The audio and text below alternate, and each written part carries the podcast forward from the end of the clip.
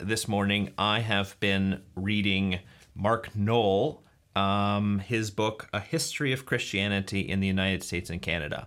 Mark Noll, if you don't know him, is an American historian who wrote all sorts of books, this probably being his biggest and most comprehensive. I actually met Mark Noll uh, a couple times. I met him once in a Sunday school, and we happened to sit next to each other, and um, he introduced himself to me. Um, I did actually know who he was because he was kind of a familiar face where I was.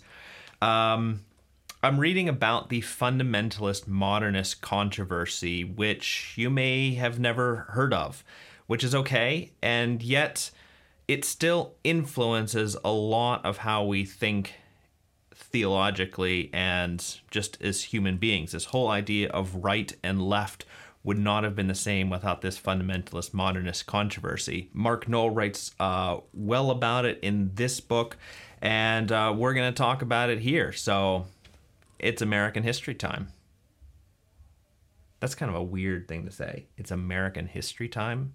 It's like same bat time, same bat channel.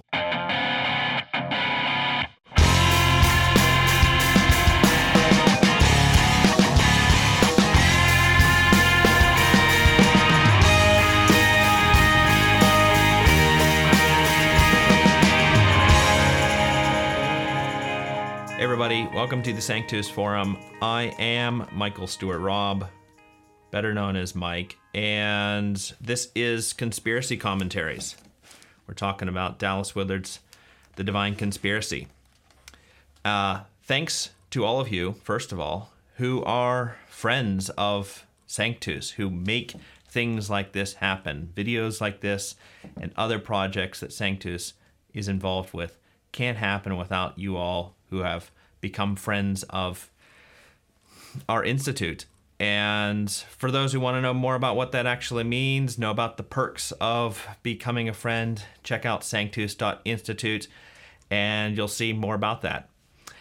Today, talking about a section in the Divine Conspiracy called Gospels of Sin Management. It's in chapter 2, which is also called Gospels of Sin Management. It's one of those very Willard esque phrases. You probably can't read this book and forget that phrase. First of all, modernist fundamentalist controversy. It shows up here in this section. Um, one, two, three, fourth paragraph down, modernist fundamentalist controversy. I think it's the only reference to it in this book, but it's a very big deal for it. And precisely because what Dallas Willard is trying to do with his Gospels of sin management. He's, is he's trying to take this this divide that you have this controversy which has um, lots of effects into the future. It's a hundred years old if not older than that for us today. But he's trying to take that and say well there's actually a lot more that these two groups have in common than it would seem at first glance. Now, we're going to be talking about these two different gospels of sin management as time goes on. First, about the, the right side, then about the left side.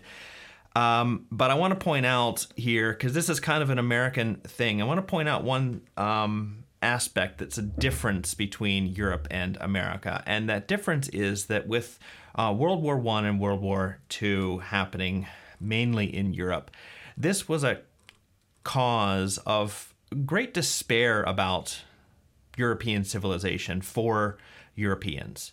And of course, Americans were concerned and they did did lead them to question things. But that same despair about civilization didn't really enter into the American spirit. Americans still had a lot of hope for their country. And that hope was expressed primarily in the form of revolutions and what revolutions could produce good things, obviously. Of course, Europe has also had revolutions, but Europe by and large has been more become more skeptical of revolutions and what they can actually do for us. Whereas Americans, maybe it's because America started with a revolutionary war and that kind of birthed the nation, and it's kind of hard to sort of think, oh, well, that was a bad thing. but Americans have tended to be very positive on re- what revolutions can accomplish and think, well, you know, obviously the answer for our future is yet another revolution. Now, when you think about modernists and fundamentalists, the left and the right, and you think about that emerging in the sort of early parts of the 20th century, I think it's important to think about these as two revolutionary parties, two groups that really were trying to, um, yeah, take over the positions of influence within society. Now, whether that's uh, in church, where a lot of this was actually worked out, or in maybe more associations, things like media, newspapers, um, or in schools, or more higher up things such as um, uh, politics. Both sides are trying to have a kind of revolution for their particular ideas and views that sort of gets the upper hand in these positions of power. One of the unfortunate words that gets used in um, in this sort of left right thing is conservative, and it's usually used for the right. Um, but unfortunately, well, I don't know if it's fortunate or unfortunate, but conservative just doesn't accurately describe what the right's interested in. It isn't conservative, it's revolutionary. It wants change, and it wants change in positions of power. Now, another unfortunate word choice for us today is fundamentalist. It made a lot of sense way back then because these were people interested in the basics. You could have called them essentialists or, you know, basicists, which is a stupid word, but in a sense, that's what they were drawing from. They had sort of basic, essential tenets, fundamental tenets, all theological tenets um, that they were concerned about. Now, today, fundamentalist more means that you're a jerk and maybe have a very small mind or something like that. And that's not, that's certainly a slight on those early fundamentalists. Um, many of them had a very great mind. And, um, well, they were very tenacious and ready to fight. But then that was the character of the revolution as well, and that interest in fighting was just as much there in the modernist camp as it was in the fundamentalist camp. But what's very re- important to remember is that both have a gospel, a vision of what's good. And this is the Dallas Willard point, okay? That leaves out transformation of life and character. Okay? Both of these things are theologies fundamentalist theology, modernist theology, they probably go by different names today. In fact, they most certainly do. But they're both theologies, they're ideas, a vision of the good, and both theologies leave out transformation of character and transformation of life. So let's take an example. With respect to the gospel on the left, um, it's focused, says Dallas, on um, eradication of structural evils of social sins, let's say. It, it wants to sort of um, neutralize these things. And uh, but the idea is that you could be devoted to that and still be a very messed up person.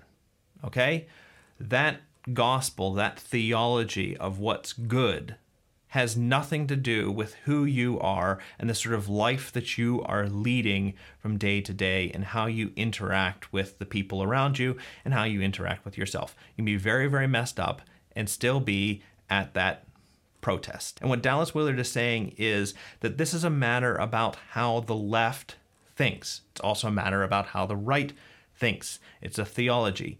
And what that means is you're not going to be able to spiritual formation yourself out of this problem. Spiritual formation might help a little bit, but by and large, it's only going to reinforce the theology that you have already taken in. Well, we are going to get into more of this as we keep going through this chapter. Thanks for joining me on this ride and subscribe to the channel or to the podcast, wherever you're listening, watching. And head over to sanctus.institute and check out our almost monthly newsletter and just stay in touch with us generally. So keep reading. See you next time. Bye.